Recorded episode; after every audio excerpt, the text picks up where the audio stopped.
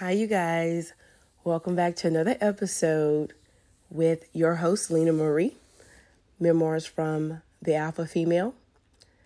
I hope everyone's been doing amazing in some shape or form, mentally, physically, emotionally. And I just wanted to check in with you guys. I know it's been a minute, I always say that, but um, this episode was inspired by a conversation that I had with the long term associate friend, male friend. And I felt that is very needed at this time. So, going back to the initial conversation that inspired this episode today, which was a male friend, we were having a conversation, hadn't talked to him in years, and we started conversing back on Messenger, Facebook Messenger.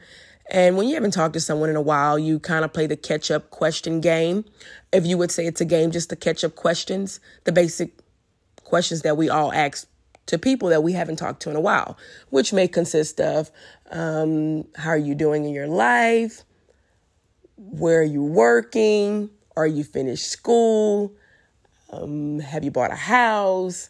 And the ultimate one that most of us, especially with the opposite sex, the question that is daunting to most of us is Are you married? Do you have kids? Or are you seeing anyone right now? Sometimes it can be that straight to the point. So, those were the questions I was asking him, and he was asking me as well. And like old times, we started laughing um, because he has this sarcastic humor, and I have this sarcastic humor as well. And for some strange reason, that's where we always had a mutual understanding sarcasm at its best. Everything was fine until we got to the questions of Are you married? Do you have any kids? Well, I'm not married and I don't have any kids. And I think he's pretty much in the same boat. So then the conversation shifted.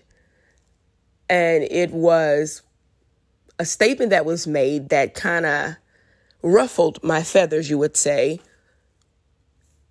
stating, well, you don't want to quote unquote bow down. That's probably why you're not married. And I, I don't think he was meaning it any in offense, offensively, but it bothered me because again, I've heard this, especially among women who are very um, strong minded, um, have leadership abilities, capabilities. That's something that we probably have heard once or often, especially if you're not married with kids. It's instantly stereotyped as these women with these type of traits are not marriage material. And even though it didn't go to that extent, in my mind, I went back to a place, almost like a triggering moment of trying to defend myself.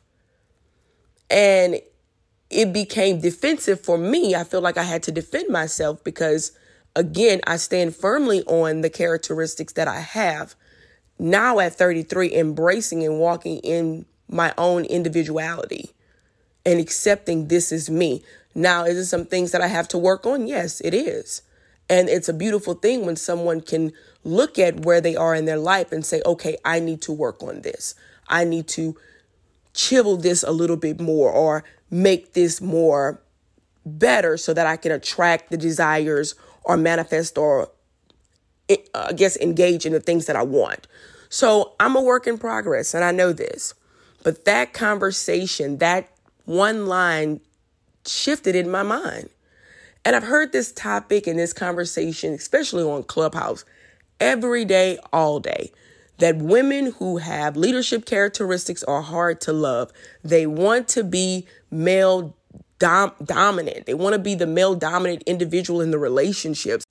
No, we don't always want to be seen as the villain.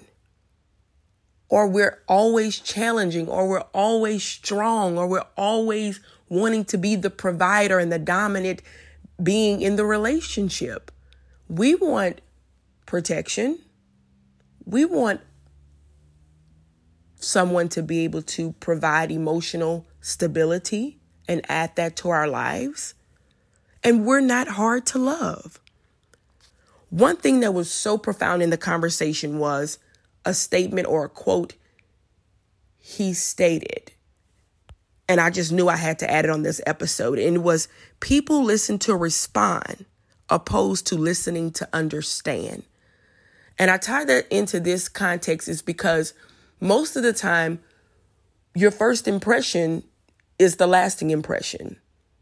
And people who have these type of personality traits we're often walk into rooms where we're often looked upon as, oh, goodness, she's doing too much. Oh, who does she think she is? Off of whatever they have depicted in their mind. So it's all, most of the time, it's already, already a natural defense before people even can get to know us. And you won't even give me the benefit of, of the doubt. So listening to understand is very pivotal in having these conversations.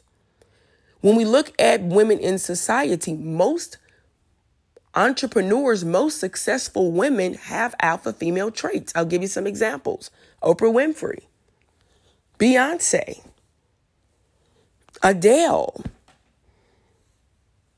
Hillary Clinton, Vice President Harris.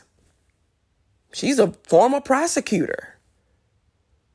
If we look at the list of characteristics that make up an alpha alpha personality related to female identity, those characteristics are truly defined in these individuals. And the great part of that is, even though they have those characteristics, they know how to balance their femininity and those strengths that make up that personality type that alpha. So, with that being said, that lets me know that you can balance the two. Finding someone that sees your strengths as a positive is the going factor. One of the biggest downfalls in relationships today is the lack of communication or non effective communication. People do really listen to respond.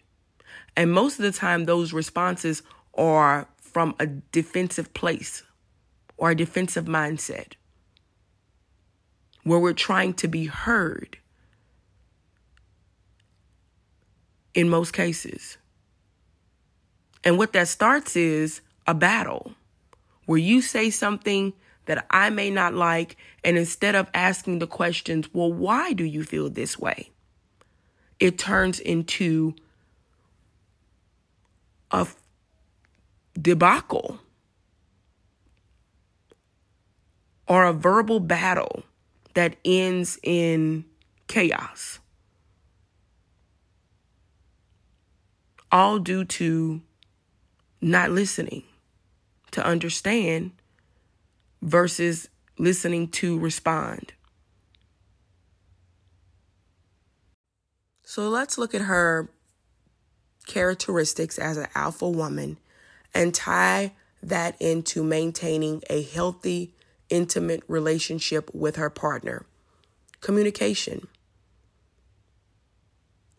Women who have these traits always, in some shape or form, want to communicate. They want to know what is it most of the time that we can work on to better this relationship. Let's look at her strategic planning. I've seen in dating men planning out vacations and parties and events, it could be overwhelming. Most of the time, they just want to hand the credit card over and say, look, take care of it due to her great strategic planning, this is a benefit in a relationship, allowing her to be her best and keeping you in mind. I never forget when I dated this guy before. Um, I had gone to the mall and I had picked up some things or whatever that I needed. I think it was some couple outfits. I think Victoria's Secret was having a sale. And I remember coming home and he had a convers we had a conversation. He asked me, What did you buy? I said, Well, you know, I bought this or whatever. They had a sale. And I also picked you up something. And he kind of looked at me baffled, like, You thought about me? I said, Yeah, I picked you up this because I thought about you. And I considered all of the amazing things you do for me. She knows how to compliment and make him feel important. That's an amazing characteristic to have. And we don't have to say that it has to be monetary or have some type of money value, just the fact that she considered purchasing something out of companionship or the fact of recognizing him as being an important person in her life. Her feminine energy balances his masculine energy. And they don't overpower each other. This type of relationship is achievable. If we look at this from a positive perspective, taking into account her strengths and taking into account his strengths, this can be a beautiful relationship. The key word in maintaining this type of relationship is balance, understanding, and effective communication. Trust me, she's tired of sitting in the driver's seat and would love for you to allow her to move to the passenger seat and take lead effectively and knowing that you guys can do this together equally. That's all I have today, you guys. I'll talk to you guys soon. Bye.